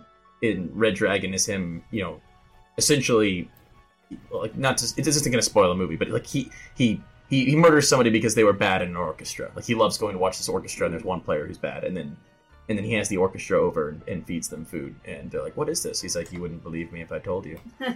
And you know it's presumably the, the, the, the bad player in the orchestra. And so he, he has this kind of sense of superiority over all these people. And to have that scene where ed norton's just like you're a psychopath. Like like you're you're you're insane is like it was so humbling. And i like i loved it so much. It's like stuck it to him. Ed Norton's just like He's too dangerous to be dangerous. all right we're, we're we're an hour and 20 minutes in so All right, so just just a couple Final of, thoughts. Yeah, uh, Silence of the Lambs. Um, I think there's an interesting like kind of sub dynamic going on in the film with some of the um, things that Clarice faces as a woman. Mhm. Um, where like she walks into um, the guy who's the, the main dude at the asylum, and uh, he he basically like flirts with her, and she's like, "Oh no no no, we're not here to do that." Um, and uh, um, then you've got you know, the dynamic of um, Scott Glenn's character, her um, lack Higher of up. better terminology, commanding officer, where the way that he says he says something like, "Oh well, not not in front of the lady" or whatever, and and and she she calls him on it. She's like, um, "The men follow your lead. You can't do that to me because they're going to treat me differently." And I, you know, if they're going to treat me differently, that that I mean, this isn't going to work. And even later in the helicopter, when he says, "No, you know, we couldn't have done this without you. Nobody's going to forget that, especially not me." And and like it seems like she's she's doing like the brunt of the work. She's getting Hannibal to tell her all these things, but she's not getting the credit for it. And I think Mhm, I think there's there is a certain dynamic that I identified with as a woman because I've had that happen to me before. Mhm. That I thought it was it was important to see that play out. Um, I also really appreciated the positive portrayal of a Southern person because I'm a Southern person and I get exhausted of people acting like we don't wear shoes or we don't have all our teeth. And, um, so uncivilized. And I mean, like Exactly. su- such a southern, like like her accent is so yes, iconic yeah. too. And I was so angry going, when I Mr. found out Jodie Foster is from California. I was like, again, this is this is Connor Trinier all over again. But Yeah. like we said earlier, zombie apocalypse happens. So, hey, you know, better you want to be in the South. South. We'll find you guys. Um, if you want to watch other psychological thrillers, psychological horror films, uh, Psycho is kind of the Pretty the- fantastic. the, the iconic classic one. Um, and I would also say the um, Invisible Man, the one that just Mm. came out this year with Elisabeth Moss, fan freaking tastic. Really? You ever Um, watch Fallen with Denzel Washington? I have not. I have. I am really behind on my Denzel movies. So that one's really interesting. I don't want to spoil the ending because it had Mhm. it has an amazing ending. Mhm. Um, but the general plot is Denzel tracks down the serial killer, Mhm. who his calling card was he would eat cereal with a bunch of sugar in it. It was a weird calling card. Anyways, he, he goes to this guy's execution, and the guy basically tells him, uh, "I'm going to be back." And the serial killer gets murdered, and then a couple days or murdered. He gets he get Gets they kill him. He Yeah, gets executed. gets executed. And and then a couple, you know, like a week later, someone else gets murdered, and get the same calling card is left. So like, is it a copycat killer? What's going on? And it turns out that it's actually this is not a spoiler because it's revealed pretty early in the movie. Um, it's actually this demon named Azazel that can jump from body to body. So it's kind of a supernatural, psychological, and so it's Denzel trying to figure out how do I beat this demon that can possess anyone. Um, and the reason he latches onto Denzel is because for some reason he can't possess Denzel. So it's really interesting. Um, it plods a little bit in the middle. Mhm. It's a little little slow in the middle, but oh boy, the ending is phenomenal. I think John Goodman's in it too, but man, the ending is a, is a, is a ride. John Goodman's fun to watch in a horror movie. And that came out in like 2006, I want to say. Okay. Uh, Oh man, Secret Secret Pretty Window great. came out around that time too. Which one? Secret Window, Johnny Depp. Oh yeah, yeah. Psychological Secret thriller. Window, yeah. Solid. So before we move on, I really did enjoy the movie, but one of the things I was realizing as I was watching it is um, just how many things that I've enjoyed that it's actually was like a precursor to.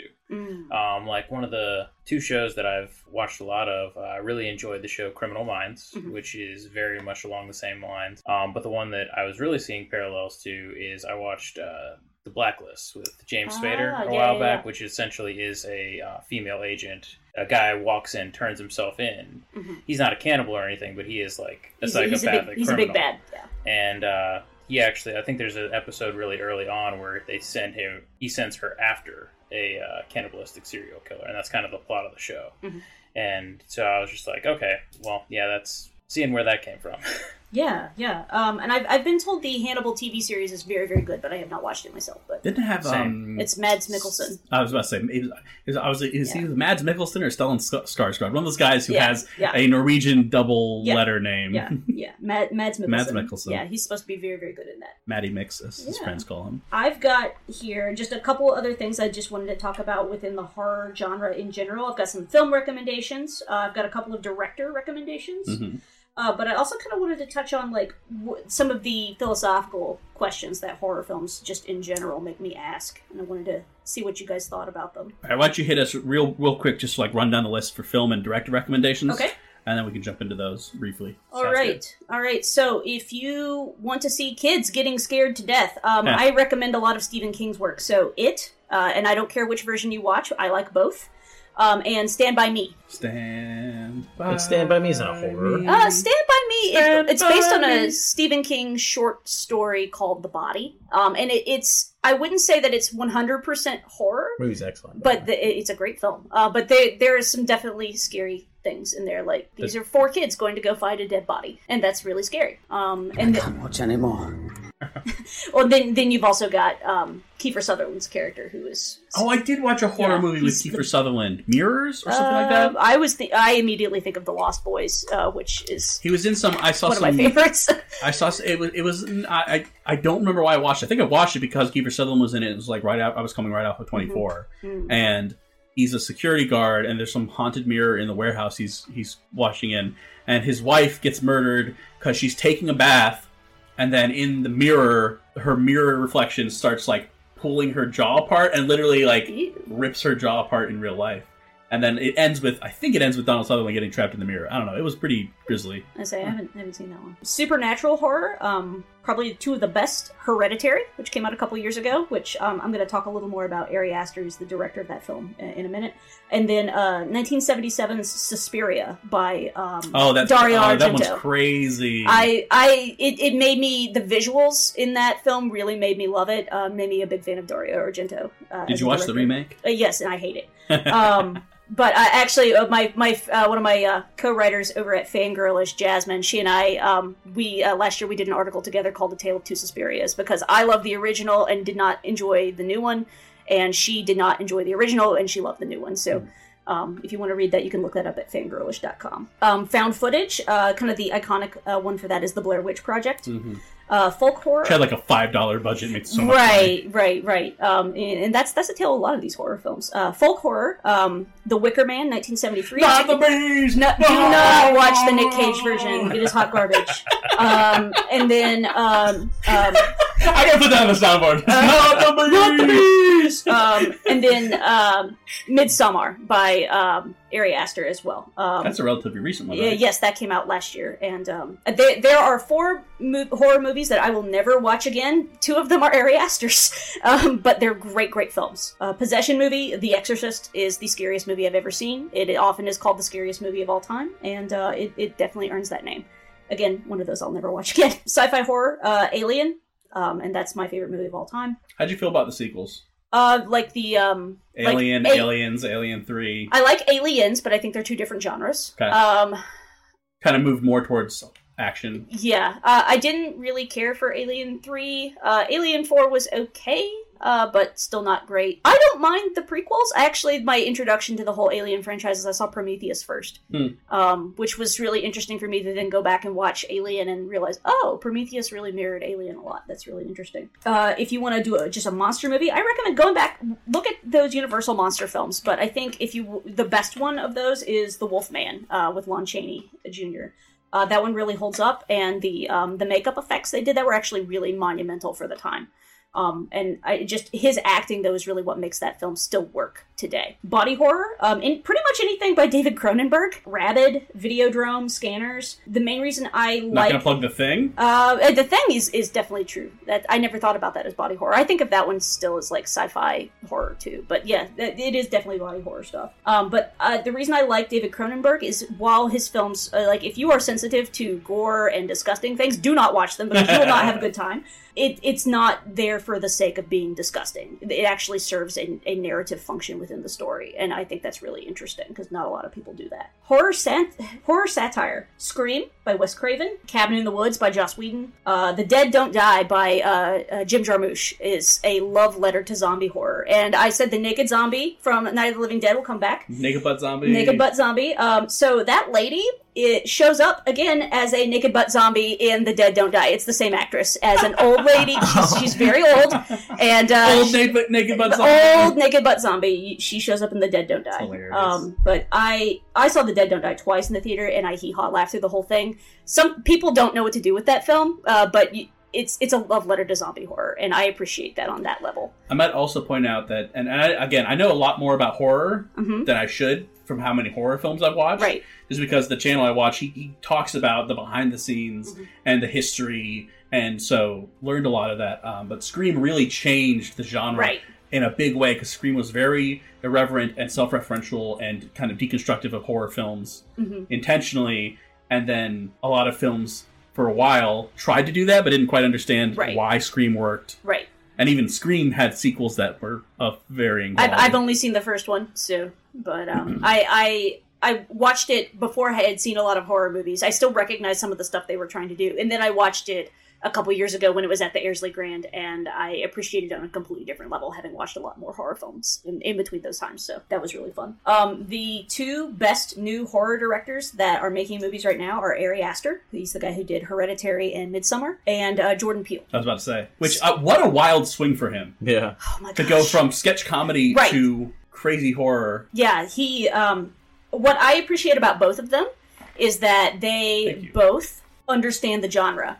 I read something about Ari Aster not too long ago, where uh, he's he's the same age as me. He's so he's like thirty five. As a kid, he rented basically rented every single horror movie in the two video stores in his area, and it shows uh, because if you don't have to know anything about horror movies to watch and enjoy his movies just as films. But if you do, you're like, oh my gosh, this sound editing is from the Texas Chainsaw Massacre. that shot is from Halloween.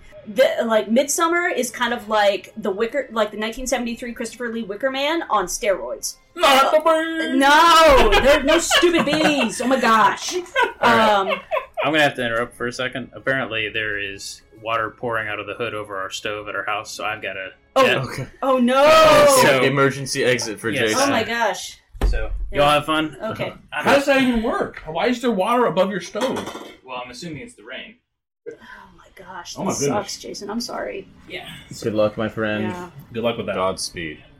Godspeed, Spider Man. Godspeed, Spider Man. Man. Uh, yeah, talk about horror. My goodness. but uh, yeah, Not the water, boy. not the water over my stove. Uh, but yeah, Ari Aster um, is just he's so knowledgeable about the horror genre, and he play he pays visual homage to the horror genre in every single film he makes, while simultaneously creating an original story that is super super terrifying. His cinematography basically solidified why I will watch every single film he makes, um, because he does these he does these shots where it's a fixed shot, you're not moving, nothing's happening in the shot, but something scary is about to happen and it just holds that tension there and you feel trapped. And he and, or he does like these long panning like slow pan out shots and then suddenly as you're getting like a, a bigger picture of what's actually going on in the background you're like no! And then you, you're stuck. Is he, he's a great great great great director. Are you a vocal horror movie watcher? I am when I watch his. um, my my my buddy and I, uh, it's kind of our thing now to go see his films together, and uh, she will like grab my arm, and I'll be like, and then there are multiple f bombs. Um, I meant more of the less of the uh, scary expletive, more like no, he's hiding behind the door. Don't open the door. What are you doing? no, no, no, not so much that. At, at, at least like if I'm in a theater, uh, but uh, I'll definitely jump or uh, you know make like a ridiculous sound. So, um, but yeah. Um, Ari Aster, great, great director. Someone who I feel like does something similar and yet different is Jordan Peele. And what I really love about Jordan Peele, again, he demonstrates just how knowledgeable he is, not only of horror, but of also um, science fiction as Mhm. well. Science fiction plays a huge role in his films. That's why I took over the Twilight. Uh, yeah, and, and you know, honestly, some people rag on it, but I don't think they're understanding what he's trying to do. Mhm. And I, I just really appreciate his his cinematic work. So with um with Jordan Peele, not only is he doing that same kind of thing where he is paying homage to all of the the other things within the genre. Um, his cinematography is fantastic. I think Us- Us is a wonderful recommend uh, like example of that.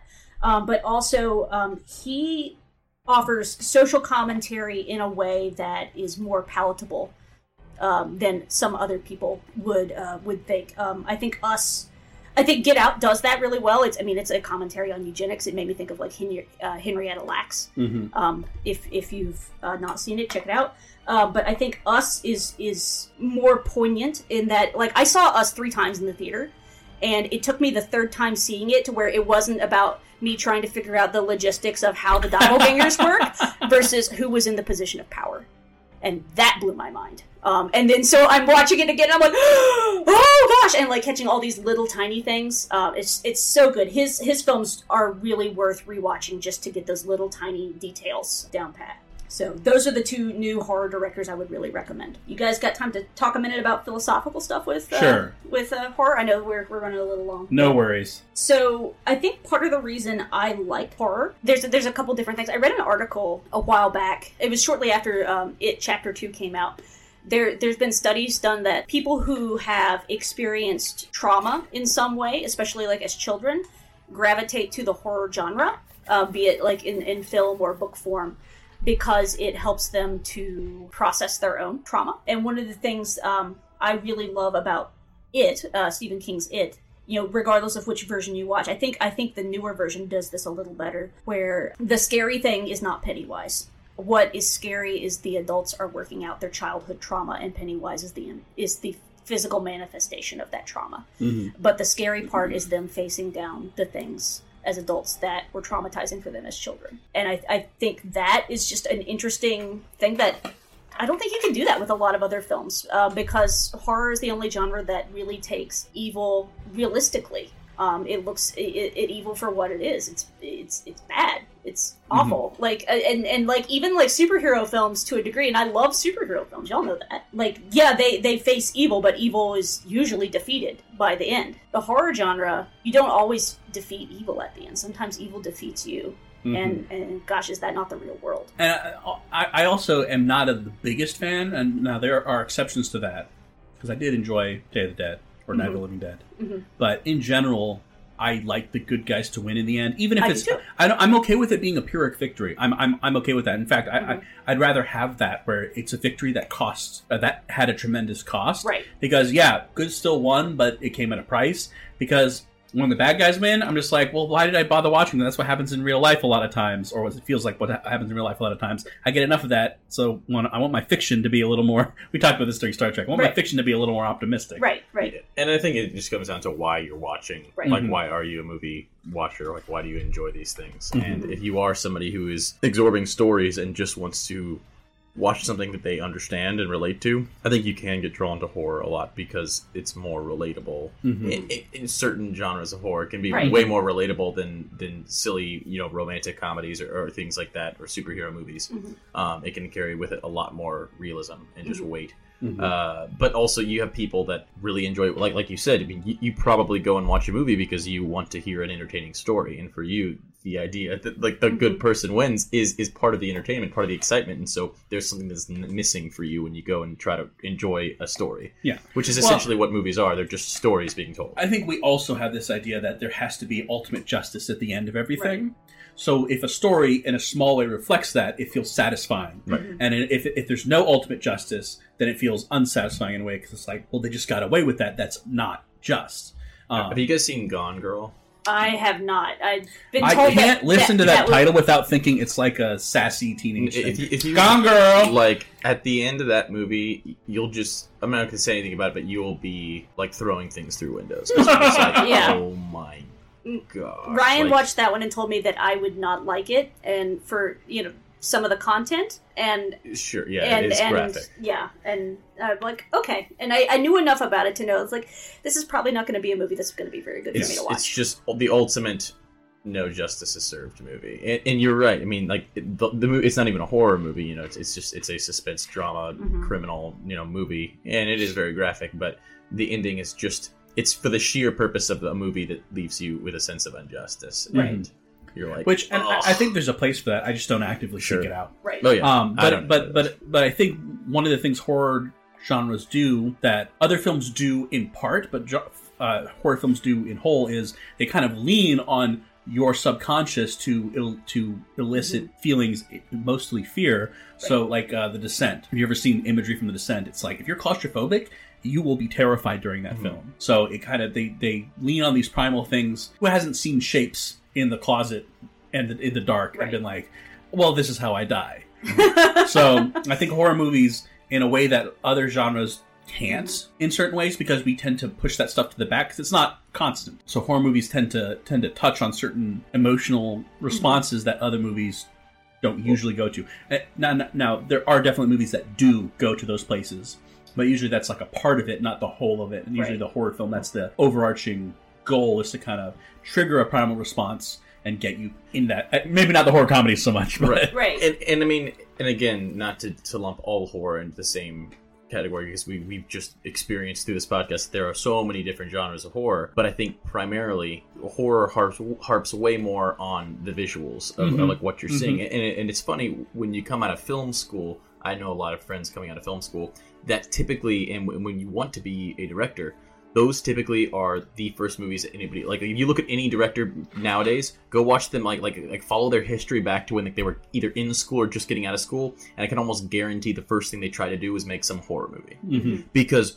all these things that you learn, like okay, you know, learn everything there is to know about lighting, like what kind of lighting conveys what message, what kind of okay, everything you know about audio, everything they, they, they get all these things, but essentially they're not creative writers yet. Like they've learned everything that there is about film and they have all this knowledge, but they haven't created creative stories yet. Mhm. And a horror platform and a canvas is so so ready for all of Mhm. those tricks. And Because you can just go, I want to make somebody feel this way, so let's use the lighting in this way. I want to do this, so let's use the audio this way. And it doesn't necessarily, it, you don't need to have all this knowledge on creating a compelling story or like a really interesting dialogue. And it, it can kind of just be like, there's going to be a guy walking around. We'll say he's crazy and he's just trying to kill people. Mm-hmm. But let's make the really, really interesting, talented part be how we go about filming this Yeah. kind of like silly scenario. Yeah, and, and, then you can leave a lot of things unexplained. There's- You don't have to explain a whole Yeah, lot. they're You like- can just be like, well, clearly like, it's this not about person is going to kill Like, people. it's about- you don't need to go in depth and explain, and you don't have to be. You can be a little avant-garde with how you're filming it because in a horror movie, if the filming is a little weird, Mm. then that doesn't throw it off. Like if the Avengers is all filmed at Dutch angles and like crazy camera things going on, you're gonna be like, what? Why is this? Why is this Marvel from movie the- weird? Right.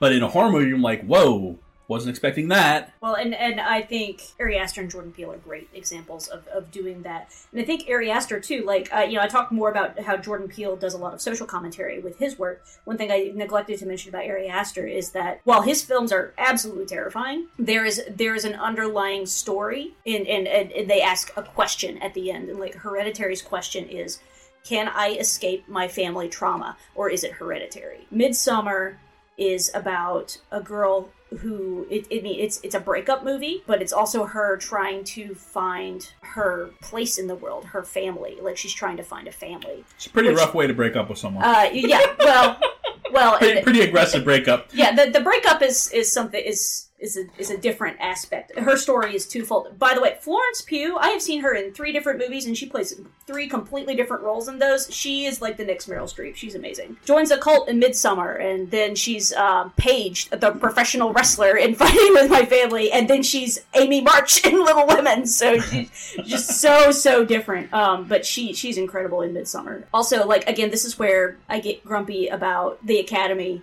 um, for a few different reasons, but um, Toni Collette deserved an Oscar for her performance in in uh, Hereditary, and Lupita Nyong'o. She deserved an Oscar nom for Us, and neither one were even nominated. And I'm just like, are you kidding me? She was the mother in Us. Yes, she was. You know, of course, and all yeah, the the she's the mother, but she's also like her doppelganger as well. Right. And just watching her do those transitions, she does apparently she like really, she apparently she was like there's some uh behind set footage she's like talking to the director and she's keeping that voice that "Uh, so you want me to do this scene like this I was like that's dedication yeah, no, she she is amazing, just really underrated. So those those would be those two directors would be the two I would really commend to you if you want to watch really solid modern horror. Mhm. Um, but keep the lights on. for sure. Yeah. also when we were watching Halloween there were commercials which really Uh, kind of yeah, took us out that- of the that- atmosphere yeah, that really so I can see it it out. in a on, big Prime. I can see it in a big screen setting Well, I've seen it on the big screen twice. yeah that I was my see, first I could see it in with a in a big screen setting being Yeah. scarier and and that's such a beautifully shot film. Half the budget of that film was spent on uh, Panavision car- uh, cameras. The budget for Halloween 1978 was $300,000. One hundred fifty thousand of that went to these Panavision cameras, so it's shot in two thirty five one. The the other big uh, line item in the budget was Donald Pleasence's salary, who's which was twenty you mean. Kevin Burrell's salary Yeah, I know. um, so for those not in the know, um, our one of our pastors is uh, Donald Pleasence's uh, do- a doppelganger. Um, Like legit. Like legit, yeah. So rest in peace it- man yeah, yeah. Final thoughts on horror, guys? Definitely respect it more. I mean, not that I didn't respect it before. Mhm. I'm just not as super into it. But I, I think understanding all the different subgenres, it's like, oh, when I hear horror, I, I don't think I really, I don't, my mind doesn't usually go to Silence of the Lambs and Alien. You know, like it's more on like the modern day kind of like gore porn, if you Mhm. would, like where I'm just like, ah, just I. I, I, I can't do the torture porn. Yeah. I, I I think some of the stories behind those films are interesting, but I just can't watch. Sure. First be Saw, not a bad movie. I, Actually. I've, I've been All told the other that, ones, but I can't watch it. just that reason. crazy. Um, I would say the Purge films are like that. I've actually only seen the the Purge prequel that came out a couple so summers ago. day United States of America. Uh, yeah, basically, I was like, "Wow, this is a really compelling story," but I, I can't watch people be tortured. I Mhm. just I, I can't watch that. So yeah, I'm I don't seek out horror movies. Mhm. I've watched a couple, a handful, and uh, you know, a good movie's a good movie. Right. I think even if you don't, if you're like, well, I didn't like the horror aspects of it, you can appreciate a good movie for being a good movie, especially if you're thinking about uh, filmography, cinematography, dialogue, audio design, those sorts of things. But for me, I, uh, I really enjoy horror games, which I didn't think I would because I I don't care at all for horror movies. I did not think I was going to enjoy horror games, but I ended up getting really into them. I really enjoyed. Uh, so it started with uh, I just like playing Five Nights at Freddy's, which is just jump scares, Right. And at a certain point, it just becomes annoying. You're like, "God, please beat the level. But then I played this game called uh, Amnesia: The Dark Descent, and this is this this team has made several games that are all very similar, and then they made this one called Soma that was really interesting. Not that scary, but really interesting. But the the whole thing about amnesia is you can't look at the monsters or you start to go crazy. So and they're attracted to light. So when the monsters come rolling around, you have to go hide in a corner in the dark as you're going insane and you're like whimpering and you can hear the monsters like plodding around. And then when you see them, you're like, no! So I, that was I it was it was it felt I felt the tension and the fear and the anxiety in a way that horror movies just don't didn't do it for me. So I really mm-hmm. enjoyed playing the horror game in small bursts. Right. Yeah, so so I, I think horror games I think it's a really good medium for horror mm-hmm. because you're the one controlling the events. Because you're the one who has to more or less take responsibility for the the, the character makes a stupid decision, it's your fault. Mhm. So I think it I think it has it I, I think it the interactivity is is what made it click for me. Yeah, I, I I've, I've never really played any horror games. I, I do remember being in like fifth grade, being at a buddy's house, and she had like a Sega Saturn, and there was some vampire game that we played for that one, and that freaked me out for weeks. Afterwards, I could not tell you the name of that game. Uh, I'll have to Google it later, but I remember being particularly freaked out by like the cutscenes in that in that Mhm. game. Greg, we're playing horror games. I haven't gotten into a whole lot of them. Um, back back in the day, you know the Orange Box. Yeah. Like like the. The, there was a PC game before that called Blue Shift, Mhm. which is one of like I think the game the way that game was set up is that it was the same storyline, but the different games you were playing different roles. Like one of them you were Yeah. a scientist, one of them you were one of like the military guys coming in to, to stop the. I mean, it's essentially like a, like a science experiment goes wrong, and there's these these things that are created that are eating people, kind of like kind of like a Resident Evil. But, but Blue Shift, you're a security guard on shift. You're Barney. during- and his name, his name is Calhoun. Oh, you're Calhoun? And thought you were Barney. You're like you, you starts off. You're just getting in this little like you know this little shuttle, and it like kind of goes forward, and then it goes down into the into like the you know the science bay or whatever. But it's very slow, like getting started. And it just it, even as a kid, I was I was nervous playing it because it just slowly built, slowly built, slowly built, and like yeah, that is the closest to a horror. Yeah, no, played. Half Life definitely has some horror elements in it, and uh, of course I played Resident Evil, which they're so campy Mhm. that they're silly, but there's definitely some good scares in Resident Evil. I've been told the uh, the new Alien, uh, the newish Alien, Alien that- Isolation uh, that is came out a few years really ago, good, is, yeah. is supposed to be really good. Yeah, I've seen a little bit. I watched my my friend's husband play a little bit of it one time, and she was on like video chat, and he uh, he had a good few good jump scares out of it. That was pretty fun. yeah. So, so for me, horror games are more. I, I, I find them easier to access than horror movies. Mhm. Well, I don't mind a good horror comedy. I got over my. Sometime when I was doing biology and doing dissections, I got over gore. yeah. I don't. I don't seek it out, but it doesn't bother me for the most part. Eye stuff, I've never been like. Okay, yeah. I had trouble with uh, Luke Cage, not Luke Cage. Um, Jessica Jones, when he has to, she has to put the needle under Oh yeah, his yeah, eye. I was like, ah! Yeah, I, I hate eye stuff. and I love Jessica Jones. so Yeah, much. good. she's my favorite. All right, so Cool. That I think that wraps about it. Yeah, Yeah. sorry we went long today, guys. But uh, thank you for coming, Ashley. Yeah, yeah, awesome yeah. to hear a little bit more Thanks about for- horror. Thanks for having me. Um, and So uh, when should we do the Ashley corrects Nathanael the episode? oh yeah, the one uh, you know we'll title it like a Friends episode, the one where Ashley rebuts everything. the, one, the one where Ashley is right and they are wrong. So, Uh, for for those not in the know, um, Greg and I became friends after we argued about Star Wars for an hour in our friend's kitchen for at a Halloween party. yeah, a- Ashley thinks The Last Jedi was a good movie, so The Last Jedi we'll is you- my favorite Star Wars movie for a super Oh. duper hot take. Yes, Ooh. stun And them on into that silence. note, we will Now that's horror for you. Yeah, no. All right. Next time. Yeah, We'll save so that for another day. We'll we'll round this out. Uh, Greg, where can people find you? Uh, you find me uh, on Facebook at Chapter One Films, or you email me uh, Greg at Chapter One Films.biz. Ashley. All right, you can follow me on Facebook at facebook.com slash the nerdy blogger, or you can tweet me on Twitter at the nerdy blogger, or you could follow my writing on Fangirlish um, at fangirlish.com. I have a column that I write every week called Way Back Wednesday, where I review one retro film each week. Demolition Man. I still need to watch Demolition Man, so, Uh, you can find me at Holy Golem. You can find the show at Dearly Debated, uh, both those on Twitter, or email us dearlydebated at gmail.com. So until next time, we'll see you see later. y'all. see y'all later. Ah! Spooky, scary skeletons send shivers down your spine. Shrieking skulls will shock your soul, seal your doom tonight.